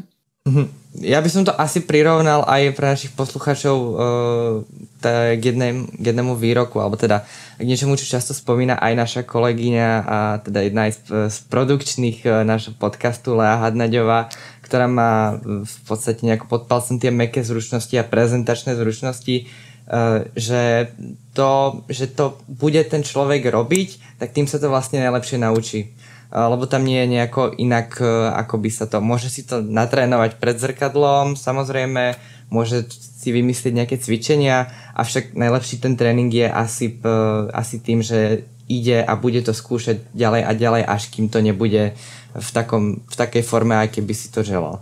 Absolútne, absolútne súhlasím, je to presne tak. V každej tej profesii človek rokmi získava skúsenosti, získava istotu, získava taký ten svoj gríf. Ja keď si pozriem moje prvé reportáže, tak e, je to diametrálne odlišné od toho, ako to robím teraz. Prosto každý si nájde ten svoj štýl, aj spôsob možno načítavania komentárov a tak ďalej. Čiže určite áno, vynikajúce sú na toto živé vstupy, pretože to vás presne naučí e, byť pohotový, e, vedieť bez toho, že by ste možno niečo čítali, popísať danú situáciu, Takže živé vstupy sú napríklad výborné na taký tréning, aj rozprávania, aj vyjadrovania, aj vlastne toho, že vy musíte vybrať naozaj základné informácie, lebo na ten živý vstup je väčšinou možno, že tak do minútky maximálne, dlhší ten živý vstup nebýva. Takže to je vynikajúci tréning a áno, každou ďalšou reportážou, každým ďalším článkom si myslím, že to tak má každý novinár, že je to lepšie, istejšie, Určite. Aj preto, vlastne keď príde novinár do redakcie, tak aj preto sa učí zo začiatku, že má nejaké obdobie, pokiaľ to nie je vyslovene novinár, ktorý príde z inej redakcie, hej, že už robil mm-hmm. reálne novinárčinu, ale ak by to bol nejaký absolvent, ktorý príde zo školy a príde do redakcie, tak samozrejme, že nebude hneď na začiatku robiť, ja neviem, témy z parlamentu alebo nejaké také ťažké kauzy politické alebo krymy, Čiže aj on bude mať čas na to, aby sa zorientoval, aby si našiel tie svoje témy, aby pomaličky si tie reportáže vyrábal, každý deň prosto niečo, aby si vymyslel od jednoduchších tém a bude sa učiť vlastne, ako tú reportáž vystavať. Takže toto všetko tú zručnosť bude nadobúdať už priamo potom aj v tej redakcii. Samozrejme musí mať nejaké tie základné predpoklady, o ktorých sme si hovorili, že musí to byť človek, na ktorom vidíte, že, že áno, že má ten potenciál a že je šikovný, že aj kreatívne, kreatívne myslí a že má predstavu o tom, ako by tá reportáž mohla vyzerať. Ale predsa len tieto všetky zručnosti sa, sa už bude učiť v teréne. Tam to väčšinou potom funguje tak, že, že chodí vlastne s nejakým redaktorom, že ide na výrobu, že sa pozrie, ako to vyzerá, potom si sám skúša napríklad stand-upy a podobne, až sa dostane teda k tomu, že začne tie reportáže vyrábať sám, no a, a hodíme ho do vody potom, hej, ale určite nie úplne hneď a bez toho, že by mu nikto nepomohol. Mhm. Ja sa možno ešte chytím tých živých vstupov, lebo mne to vždycky príde ako, ako niečo také extra, alebo ak sa deje nejaká uh, ak sa rieši teda nejaká zaujímavá uh, situácia či kauza a tak ďalej, že živý vstup je niečo také extra navyše, tak uh, v podstate aktuálne sme sa mohli aj tak dozvedieť, že občas to býva aj taká záchrana v rámci, v rámci tých uh, reportáží, keď, teda sa, uh, keď sa teda niečo nestíha alebo... Áno, áno. Je to, je to najrychlejší spôsob, ako doručiť informáciu divákom alebo poslucháčom. A keď teraz počas tej pandémie sme to zažívali, že tie tlačovky naozaj boli, boli dlhé alebo teda meškali a, a končili sa o 6, končili sa o pol 7 alebo naopak ešte len o 7 sa možno začínali, tak to je naozaj čas, kedy nie ste schopní tú reportáž reálne urobiť, veď to je úplne logické, každému to je jasné. Takže vtedy je absolútne zásadné dostať informáciu k divákovi a na to ten živý vstup je ako úplne fantastický. Potom, potom sú ale živé vstupy, ktoré priamo z nejakého miesta môžete mať, kde chcete niečo ukázať, že sa práve teraz niečo deje. Ja neviem, spomínam si napríklad na niekoľko živých vstupov, ktoré sa robili, keď bol nejaký zápas v Bratislave a prišli nejakí ultras fanúšikovia, tak ten redaktor išiel priamo tam a, a sa s ním spojili moderátori počas tých televíznych novín a úplne inú atmosféru to malo, keď on tam prosto stál a za nimi boli tí fanúšikovia a mohol to rovno ukázať, že takto to tu vyzerá, sú tu policajti, nie sú tu policajti a tak ďalej. Čiže o, tie živé vstupy sú samozrejme rôzne, ale posledných, v poslednom roku sme si zvykli práve na tie živé vstupy po tých tlačovkách najmä, kedy sa teda zhrnulo, že čo vlastne odznelo a tá základná informácia sa k tomu divákovi dostala. To je najdôležitejšie, čo najskôr dostať k divákovi informáciu.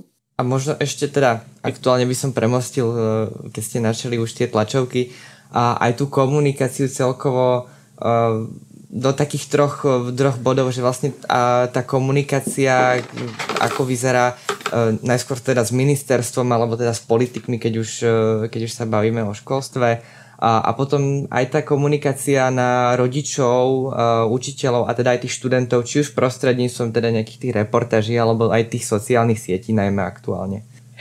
Ja by som ešte chcel Tomášu doplniť.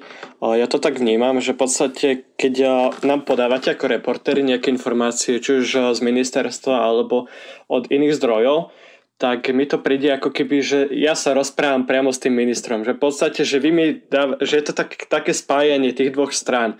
A ja som si našiel k tomu aj taký citát od Tomasa Mertona, ktorý hovorí, že tá najhlbšia úroveň komunikácie nie je komunikácia, ale je to prepojenie. Že aký na to máte vy názor, že či naozaj aj vašou je to tak podať, že nás tak spájať s tými viacerými stranami, alebo len iba odovzdať informácie. No ja si myslím, že jedno aj druhé, uh, jedno aj druhé, ale určite by som to asi neposunula do roviny, že mojou úlohou je nejako, ako by som to povedala, že sa objaví nejaký problém, napríklad, ja neviem, nesprávna informácia z ministerstva alebo, alebo nejaký problém a že mojou úlohou je ako keby zmierňovať hnev občanov voči ministerstvu, napríklad, hej. To mojou úlohou nie je. Mojou úlohou je teda informovať, áno, sprostredkovať ten dialog možno cez mňa, ale určite by som nejakým spôsobom teraz nepresviečala ich o tom, že ale nebojte sa, veď to ministerstvo to už teraz napravilo, už sa na ne nehnevajte, hej, čiže, čiže to asi nie, ale samozrejme, že absolútne objektívne priniesť informáciu, ak sa niečo napravilo, tak to povedať to musí novinár urobiť, že ak teda ministerstvo odstránilo nejaký problém, tak to jednoducho ten divák musí vedieť, že to tak, že to tak nastalo. Takže áno, istým spôsobom áno, ale, ale úplne takéto prepájanie si neviem až tak veľmi, veľmi predstaviť, lebo to sa veľmi asi nedá. Mojou úlohou je teda priniesť informáciu, objektívne informovať o probléme, priniesť rôzne názory, respektíve rôzne uhly pohľadov, možno a hlavne zainteresovaných osloviť, ktorých sa to týka a ten záver už si z toho aj ten divák urobí sám. Čiže ja, ja ne, nekomentujem v reportážach, nerobím nejaké také závery, že by som uh, nejak niečo posúdila a urobila z toho nejaký záver, ako tomu sa vyhýbam, to si myslím, že to nie je úloha, úloha novinára uh, ako takého. Ale čo sa týka tej komunikácie, tak uh, si myslím, že sa teraz veľmi, veľmi zmenila v zmysle, že sa otvorilo ministerstvo verejnosti Myslím si, že to všetci vidíme, že minister je komunikačne aj zdatný, nevyhýba sa novinárskym otázkam.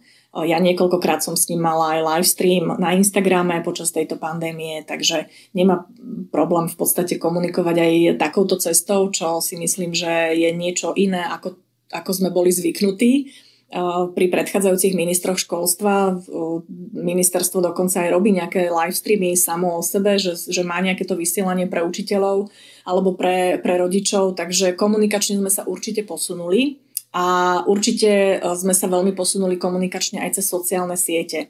Niekedy mám dokonca pocit, že tí politici radšej zavesia nejaký status na sociálnu sieť, ako by mali odpovedať na novinárske otázky, čo samozrejme je na škodu veci, lebo, uh, lebo my sa vieme a chceme pýtať mnohé otázky a on to proste odbaví jedným statusom na Facebooku, lebo vie, že už žiadne iné nepríjemné otázky neprídu, takže to je zase taká druhá stránka veci. Ale myslím, že tá komunikácia sa uh, veľmi zmenila a najmä súčasná vláda veľmi komunikuje práve takto cez sociálne siete a cez statusy.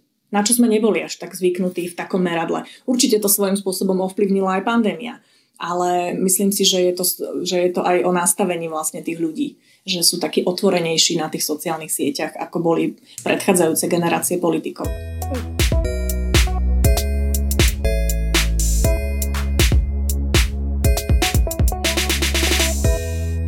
Ja som sa tak... Uh, spomínali sme aj tých študentov, tých rodičov, učiteľov. Pokiaľ som ja ako študent s niečím nespokojný alebo mám pocit, že som malo neinformovaný o nejakých skutočnostiach, mám nejakú uh, možnosť sa nejak vyjadriť uh, k uh, nejakým situáciám, napríklad ako to bolo teraz s maturitmi, maturitami, keď študenti boli naozaj nespokojní, keďže nemali informácie. V, keď, sa, keď nastavujú podobné situácie, ako, kde a ako sa ja ako študent môžem obrátiť a na koho? Určite majú možnosť študenti komunikovať. Určite v prvom rade so svojou školou. To je tá základňa, tá hlavná, no na vysokej škole Alma Mater a na strednej škole tá moja stredná škola, s ktorou teda komunikujem všetko, čo ma trápi, po prípade, čo by som chcel, čo by som nechcel. Veľa škôl má aj parlament svoj. V základných školách to býva, že žiacky parlament, v stredných školách môže byť študentský parlament. Je vynikajúce, ak to také niečo majú študenti, pretože majú svojich zástupcov, ktorí vlastne potom vedia komunikovať voči vedeniu rôzne, rôzne veci a, a, a robiť kompromisy a možno vymýšľať si aj svoje aktivity. Čiže určite študenti, ak sú aktívni, tak to môžu robiť. Rovnako môžu komunikovať aj cez rôzne asociácie. Máme, ste spomínali tie maturity presne, tak máme tu asociáciu stredoškolákov, teda alianciu stredoškolákov a v podstate oni veľmi aktívne komunikovali aj s ministrom školstva ohľadom maturít a bolo ich počuť. A ja som teda tiež uh, zdieľala uh, ich aktivity, respektíve tiež som o tom informovala a stalo sa mi, že sa, mi mno, že sa ma ľudia pýtali, že prečo vôbec tých stredoškolákov akože dávaš, tak to je úplná uh, hlúposť, akože prečo by im mali zrušiť maturity, však nech, nech si teda odmaturujú, tak ako sme si maturovali všetci my ostatní. Ale ja vždy hovorím, že každú aktivitu študentov treba podporiť. A keď sú prosto študenti, ktorí sa dajú dohromady a majú pocit, že sa im deje nejaká neprávosť a chcú bojovať za tú svoju pravdu, tak eh, si myslím, že by sme ich mali vypočuť a mali by sme im dať ten priestor a potom samozrejme tí kompetentní to majú zvážiť už bez ohľadu na to, aký bude ten výsledok. Takže eh, vždy je možnosť, ako komunikovať. Podľa mňa tá komunikácia to je úplne najlepšia cesta Takže vždy sa snažiť dať sa dohromady, nejakí spolužiaci v triede, ísť najskôr za, triednou, za triednym učiteľom, povedať mu, čo sa deje, čo je vo veci a potom to riešiť samozrejme ďalej. Ideálna cesta si myslím, že je cez tie študentské parlamenty, lebo tam hovorím, že to je, to je o, platforma, s ktorou už tá škola počíta, že tí študenti budú sa otvorene vyjadrovať k tomu fungovaniu školy a, a budú mať možno aj nejaké požiadavky alebo budú možno chcieť niečo zmeniť, že im ten priestor dáte a zároveň oni sa učia, že o, akým spôsobom sa dá spravovať aj tá trieda, aj, aj to študentské, čiže o, učia sa tomu aktívnemu, o, tomu aktivizmu, ktorý potom môžu praktikovať aj vo svojom reálnom živote. Takže určite tá komunikácia je na mieste a, a ja som bola veľmi milo prekvapená v podstate z toho, ako to maturanti zobrali do rúk a akým spôsobom vlastne aj komunikovali, že oni to mali naozaj aj teda argumentačne podložené. Nebolo to také vykrikovanie niekde na námestí, keď to tak úplne preženiem, ale o, išli na základe argumentov, urobili si, urobili si prieskum medzi študentami, takže mali aj nejaké dáta. Možno, že keby sa pri deviatackých príjimačkách o, vytvorila takáto nejaká silná platforma, tak o, možno, že by to tiež dopadlo inak, lebo čo si budeme hovoriť, ten verejný tlak na politikov, to je naozaj o, niečo, na čo oni počúvajú. Lebo ide o ich voličov a keď sa zdvihne vlna verejnej nespokojnosti voči niečomu, tak na to oni reagujú, keď už by možno aj nezrušili tie príjmačky, ale minimálne by možno tá diskusia prebehla o tom skôr a možno na inej úrovni, ako, ako je to teraz. Hej. Čiže myslím si, že má vždy význam sa ozvať a komunikovať. A sú rôzne spôsoby, ako sa to dá urobiť aj oficiálnym listom na ministerstvo školstva alebo nejakým dohodnutím z nejakého stretnutia s nejakým riaditeľom konkrétnej sekcie alebo odboru, takže určite sa to dá. Teraz sme si ukázali kam a ako sa začať obrátiť, ale povedzme si na rovinu, nevždy keď komunikujeme, je to tou správnou formou a častokrát sa dopúšťame rôznych chyb, či keď chceme niečo dosiahnuť, tak použijeme nejaké zlé slova, nejakú zlú cestu, alebo sa to snažíme rýchlo tlačiť na niečo a na nesprávnych miestach No a ja som si našiel ďalší citát, pretože ja citáty milujem. Tak som si našiel citát od Petra Benariho. A nedorozumenie je najčastejšia forma ľudskej komunikácie. Čiže ak tomu ja tak správne chápem, tak e, tie chyby pri komunikácii nastávajú kvôli tomu nedorozumeniu? Uh, áno, napríklad, napríklad kvôli nedorozumeniu alebo kvôli tomu, že nie som ochotný vypočuť si ten názor druhej strany alebo som presvedčený len o svojej pravde a nepripúšťam nič iné. Mne sa napríklad akože dosť nepáčilo, keď mi písali mnohí maturanti tiež tak ako dosť, dosť tvrdo, zostanem pri tých maturitách a nevyberanie a nech sa to už zruší a, a čo my máme čo maturovať a nech nám to už zrušia, nech nám to dajú, že ako keby vôbec nehľadali nejakú inú cestu, o, nejaký kompromis, že tak ako to teda spravíme s tými maturitnými skúškami, hej, lebo tak najjednoduchšie je niečo zrušiť, ale to tiež nie je riešenie robiť to každý rok, že sa budú rušiť maturity. Takže v, Určite, no, tak podľa mňa chyby v komunikácii vychádzajú z tohto, že uh, máte nejaký svoj názor, nie ste ochotní počúvať druhú stranu, alebo prípadne uh, necháte prevalcovať tie emócie v sebe a, a potom už uh, idete do toho veľmi emočne, to znamená aj s nejakými výrazmi expresívnymi, alebo možno s nejakým krikom a podobne. Takže mm, treba skôr hľadať o, takú zmierlivejšiu komunikáciu a skôr teda pracovať s argumentami. S argumentami, s faktami a prebíjať o, argumenty druhej strany, z druhej strany tými vašimi argumentami.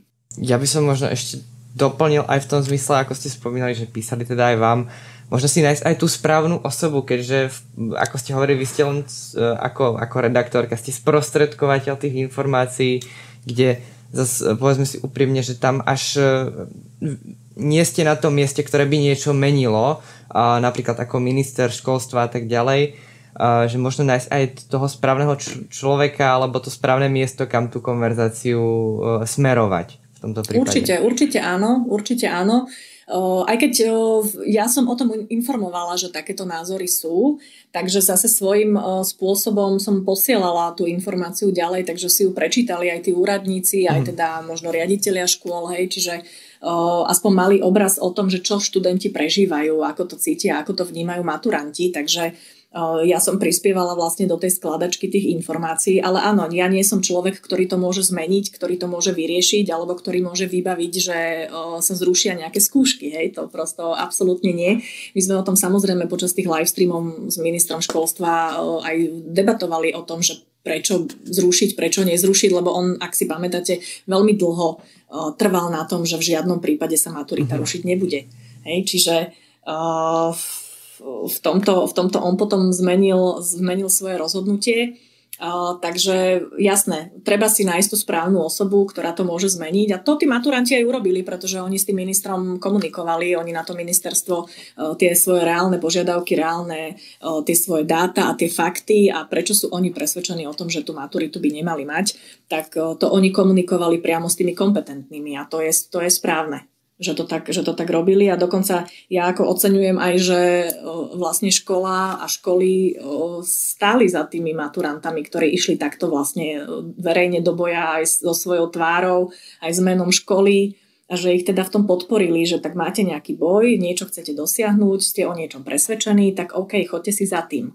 Čiže toto podľa mňa bolo veľmi sympatické a fajn, že tie školy ich takto podporili, lebo tých mladých ľudí to určite veľa naučilo. Tých, ktorí boli na čele tej skupiny, ktorí teda argumentovali a komentovali a, a snažili sa niečo zmeniť. A teraz možno, keby som sa spýtal tak uh, subjektívne, uh, mimo teda zost, uh, nejakého zostávania, nestrannosti a tak ďalej, aký je váš úprimný názor na, na, na tie maturity?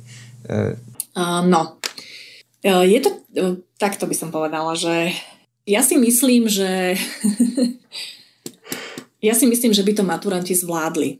Že tú ústnu maturitu by zvládli. Ale za predpokladu, že tie školy, kam chodia, uh-huh. by reálne vedeli vyhodnotiť, že e, nakoľko e, tých študentov skúšať, respektíve možno do akej hĺbky, e, čo zohľadňovať, čo nezohľadňovať. Lebo pôvodne to tak bolo, že teda bude slohová práca sa písať a ústne maturity budú na pôde školy a tie si organizuje každá škola zvlášť. Ale boli signály z viacerých škôl, že v podstate nebudú nič zohľadňovať, lebo prečo však mali online mm-hmm. vyučovanie a mali sa učiť.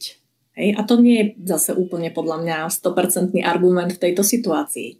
Uh, pretože kto môže povedať, že som naozaj 100% s tými študentami pracoval cez počítač online a že mali dostatok tých hodín, aby sa na tú maturitu pripravili. Na druhej strane, jasné, študenti tiež nemôžu na 100% asi povedať, že sa 100% pripravovali, 100% učili a urobili všetko preto, aby zmaturovali. Hej? Čiže, čiže v tomto podľa mňa sú si na rovnakej lodi aj školy, aj, aj študenti.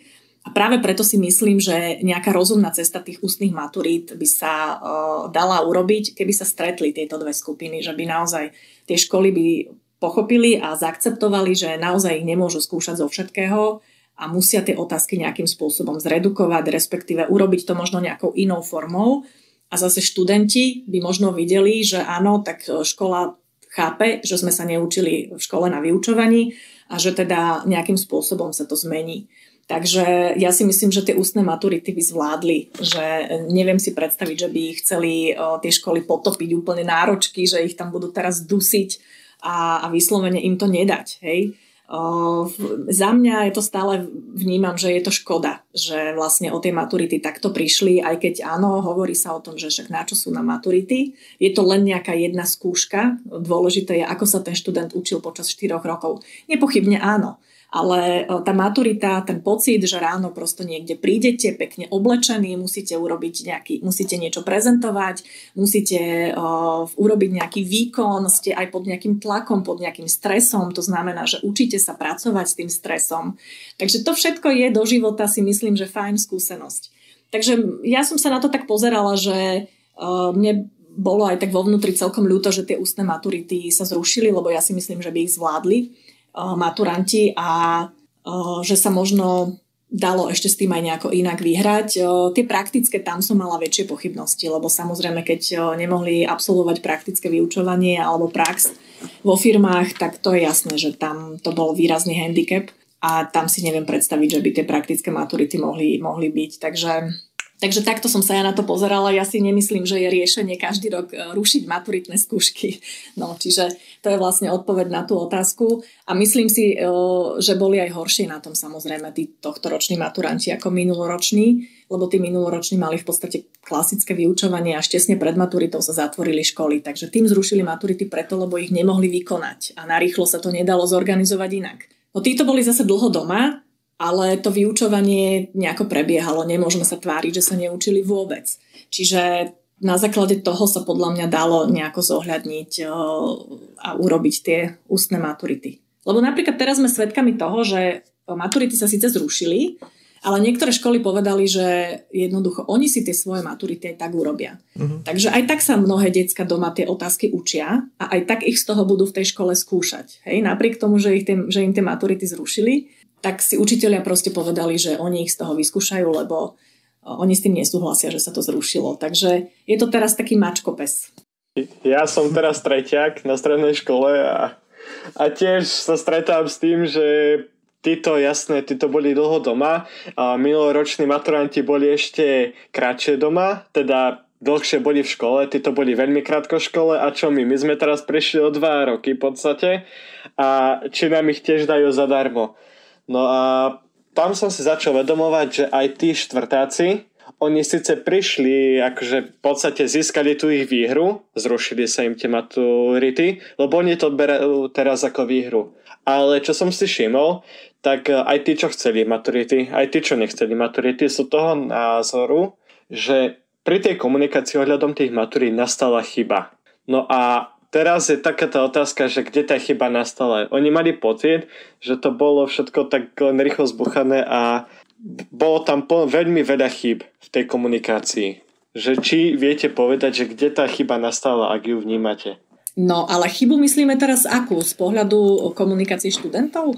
Z pohľadu, komunika- z pohľadu informácií, ktoré dostávali študenti ohľadom tých maturít, že blížil sa ten termín tých maturít a študenti v podstate nevedeli, či idú maturovať, či neidú maturovať a že stále, bolo, stále sa vravilo, že maturity budú, budú a stále sa určite, stále sa študenti museli v podstate učiť. Ja možno ešte doplním aj z, z druhej strany rieky Moravy a na českých študentov, ktorí taktiež e, by som povedal, že zažívajú ešte stále nejaké e, takéto podobné situácie, kde e, oni úplne presne nevedia, ako to s nimi bude, a, alebo teda tie informácie pre nich, e, či už zo stran škôl alebo ministerstva tiež nie sú úplne jasné. Takže tí sú ešte stále v neistote. No, uh, ja úplne rozumiem, že dva mesiace pred maturitou nevedieť, že či idem maturovať alebo nejdem maturovať, musí byť istá forma stresu. Hej, lebo prosto neviem, no tak mám sa učiť, nemám sa učiť, akože oplatí sa mi do toho ešte investovať, neoplatí, alebo teda čo bude, čo bude so mnou, hej, čiže rozumiem. Na druhej strane si myslím, že na tej maturity sa predsa ne, neučia študenti mesiac pred maturitou. Veď to je presne to, čo sme si hovorili, že to je učivo z, posledných 4 rokov. Tie maturitné otázky predsa oni, predpokladám, e, že majú už v rukách od začiatku školského roka a ja si myslím, že aj mnohí pedagógovia s nimi už pracujú, aj s tými maturitnými otázkami už skôr ako dva mesiace pred maturitou. Čiže tam podľa mňa až ten definitívny verdikt nebol taký úplne že kľúčový, že by museli byť až v takej neistote, lebo tak sa pripravujem a buď to bude, alebo to nebude. Ale rozumiem, že to môže byť, že to môže byť stresujúce. Ja si myslím, že keby neprišla vládna kríza, a de facto v podstate aj minister Greling to tak komunikoval, že keďže prišla vládna kríza a riešila, riešila sa tu demisia ministra školstva, tak jednoducho to najrychlejšie riešenie bolo, že tie maturity zrušiť. Pretože si predstavme, že by prišla situácia, že teda minister by odstúpil, prišiel by iný minister, ktorý by dostal na, stole, na stôl mesiac pred maturitami, že čo s maturitami. No, asi by to nebola komfortná situácia. Takže v podstate maturantom pomohlo to, že bola vládna kríza. Pretože ak by nebola, tak si myslím, že tie maturity by sa asi nezrušili. Ale to je môj taký akože osobný, osobný názor. Na druhej strane ale aj uh, všetci musíme rozumieť tomu, že keď žijeme pandémiu, kde sa menia čísla, menia sa podmienky, mení sa situácia v štáte, že ten štát, tá krajina a celý náš život sa tomu prispôsobujeme. Hej? Čiže ja som rozumela tomu, že nevieme povedať vo februári alebo v januári, že nevieme povedať na 100%, že či tie maturity budú alebo tie maturity nebudú. Lebo mohlo sa pokojne stať, že by tie maturity zostali, ale prišla by ďalšia, nejak, ďalšie nejaké zhoršenie situácie a jednoducho by sa zatvorili školy a nemohli by istí študenti maturovať. Hej? Čiže o, nikto nedokáže 100% povedať, ani dnes, o, ani v tejto chvíli proste nevieme 100% povedať, čo bude o mesiac, alebo čo bude o dva. Takže tu si zase myslím, že o, chýbalo tak trošku také možno väčšie porozumenie alebo pochopenie o, tohto, že, že skutočne my sme žili vlastne v tom najhoršom čase pandemickom a nikto nevedel, čo bude o mesiac, čo bude o dva. Takže povedať 100% že niečo bude alebo 100% že niečo nebude, tak to je akože naozaj, naozaj odvaha. Teraz keď, sa zoberie, keď si zoberieme tú pandemickú situáciu napríklad, tak pokojne tie ústne maturity mohli byť. Lebo tie mali byť e, v júni plánované a v podstate vidíme, že situácia sa zlepšuje študenti sú v školách. Takže z tohto uhla pohľadu si myslím, že sa tie maturity mohli konať. Hej? Ale zauradovala tam tá vládna kríza a myslím si, že to bol hlavný dôvod, prečo vlastne tie maturity sa aj zrušili. Ja ešte by som tak chcel z môjho pohľadu, spomínal som, že som treťak a potom ako ministerstvo avizovalo, že sa tohto ročné maturity budú rušiť, tak po internete začala kolovať už petícia ohľadom e, za zrušenie budúcoročných maturít. Či považujete túto, túto podstate túto formu komunikácia alebo formu nejak chceme získať nejak, nejaké veci, chceme získať to, aby nám ich zrušili. Či to považujete za správnu formu podania? Tak petícia je úplne štandardný nejaký občianský akt nespokojnosti. Každý môže o, zbierať podpisy pod petíciu, je to ústavné právo že môže vyjadriť svoju nespokojnosť. Takže ja s týmto nemám absolútne žiaden problém. Keď sa podpíše dostatočný počet ľudí, že už naozaj vidíme, že je to taká väčšia masa, eh, ktorá zastáva ten názor, tak eh, si myslím, že eh, pokojne môže ten politik a mal by samozrejme komunikovať s tými konkrétnymi, ktorí tie petície podpisujú. Druhá vec je, že my sami trochu tie petície už devalvujeme, lebo mám pocit, že sa dnes podpisujú petície už naozaj, že že kvôli milión veciam už to neviem ani veľmi sledovať, čo všetko sa už, za čo všetko sa podpisujú petície. Takže vtedy sa to dá pozrieť na, na stránke, kde tie petície sú, ale že už je toho naozaj veľa, že, že už sme to tak trošku devalvovali asi aj my, lebo kedysi, keď sa začala, začal zbierať podpisy pod petíciu, tak to bola taká trošku taká, že, že aha, fúha, tak už zbierajú, podpisujú petíciu, tak to už je vážne.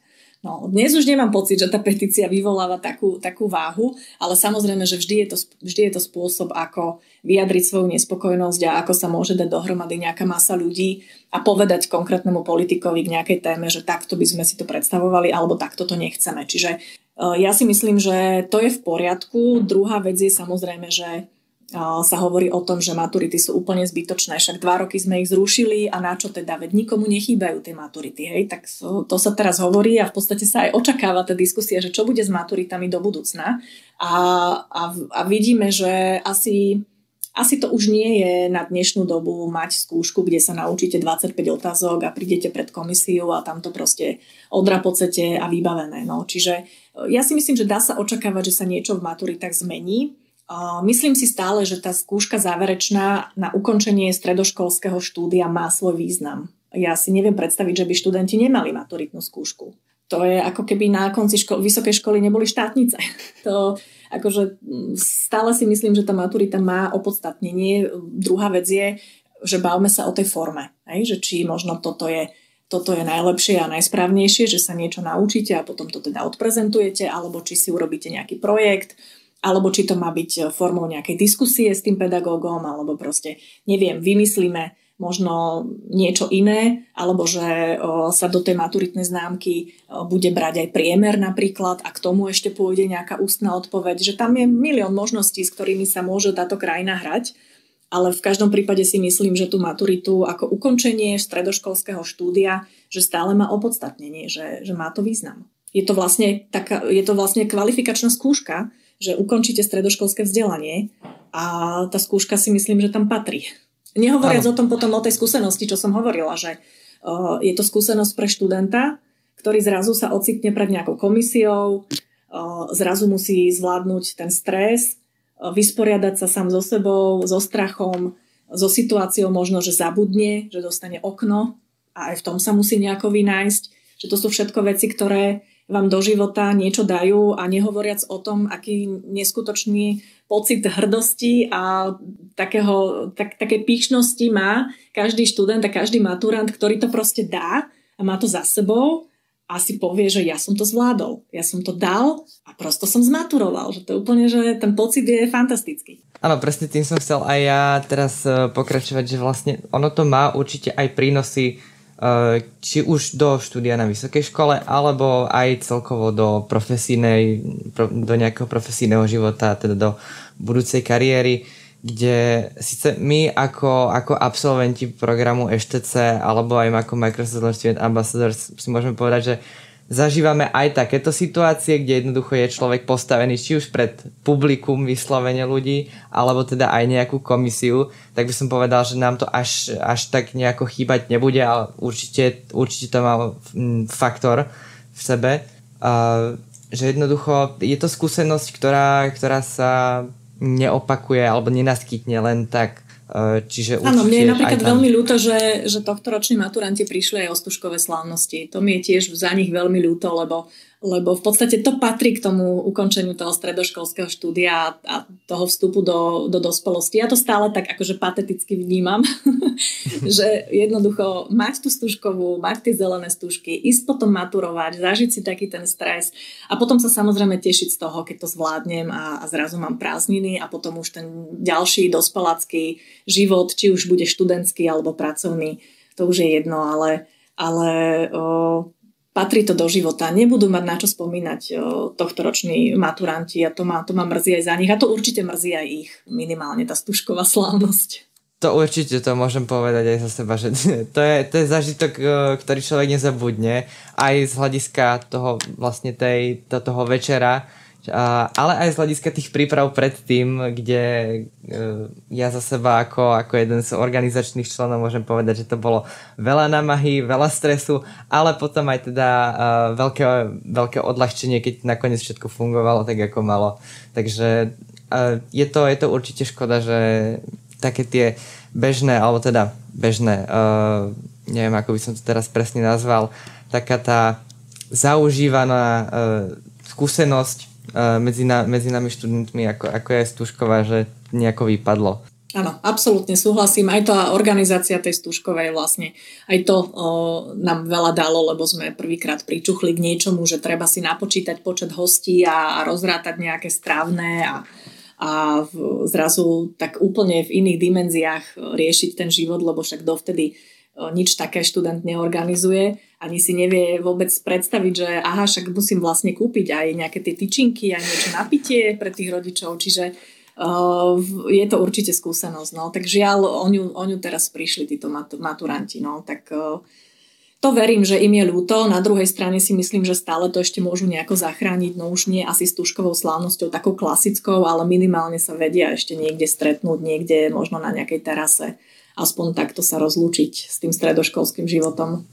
V, rámci všetkých pandemických opatrení samozrejme. Áno, samozrejme. Áno, preto hovorím, že na terase.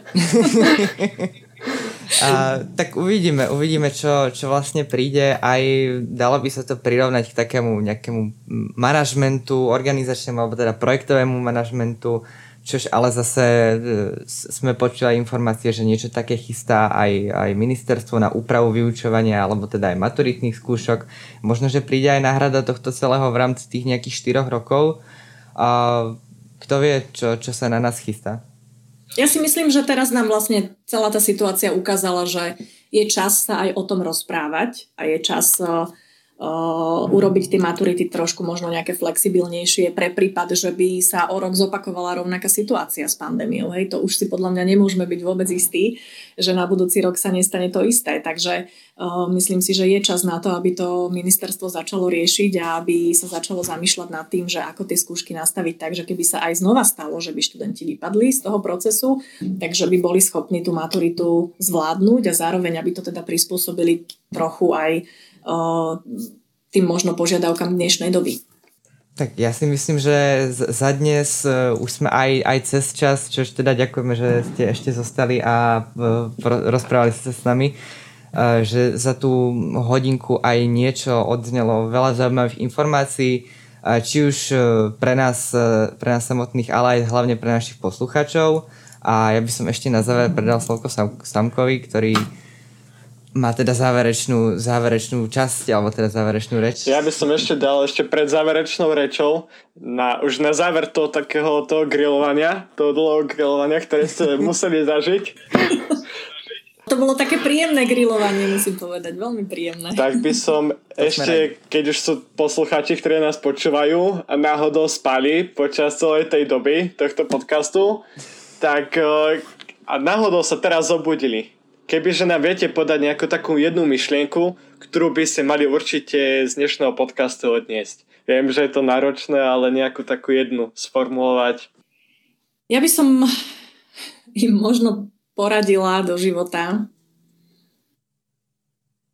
aby si každý deň pozreli čokoľvek zo spravodajstva. Či už teda televízne noviny, alebo aby si prečítali nejaký prehľad dňa, aby sa udržiavali v takom tom, v takom tom všeobecnom prehľade, aby jednoducho vedeli, čo sa v tejto krajine deje, aby vedeli, uh, čím žijú možno ich rodičia, čo možno trápi iné generácie, aby uh, získali taký možno väčší nadhľad vlastne nad tým celým a uvedomovali si, že sú súčasťou nejakého spoločenstva nejakej spoločnosti, ktorá niečím žije a ja som 100% presvedčená, že im to v živote veľakrát pomôže, že taký ten všeobecný prehľad majú. Týmto by sme ukončili teda dnešnú epizódu. A ďakujeme hlavne vám, pani Šprochová, že ste si našli čas a že ste s nami stravili túto hodinku aj niečo, aby ste sa s nami porozprávali, vysvetlili aj niečo ohľadom uh, reportáže, celkovo práce reporterky, aj niečo z ministerstva školstva a zo zákulisia. Ďakujem pekne za pozvanie, bolo to veľmi príjemné, všetkých pozdravujem a, a držím palce, želám vám najmä veľa zdravíčka a aby ste boli šťastní. Určite nezabudnite sledovať pani Šprochu na Instagrame, kde sa dozviete veľa zaujímavých informácií ohľadom školstva. Ja sám ju sledujem, takže odporúčam vrelo. A, no a samozrejme ďakujeme aj vám všetkým poslucháčom, že ste si nás vypočuli až e, doteraz. Dávame vám do pozornosti aj naše ďalšie projekty, ktoré máme v rámci komunity Microsoft Learn Student Ambassador Slovensko. Môžete nasledovať na sociálnych sieťach, kde sa dozviete viac.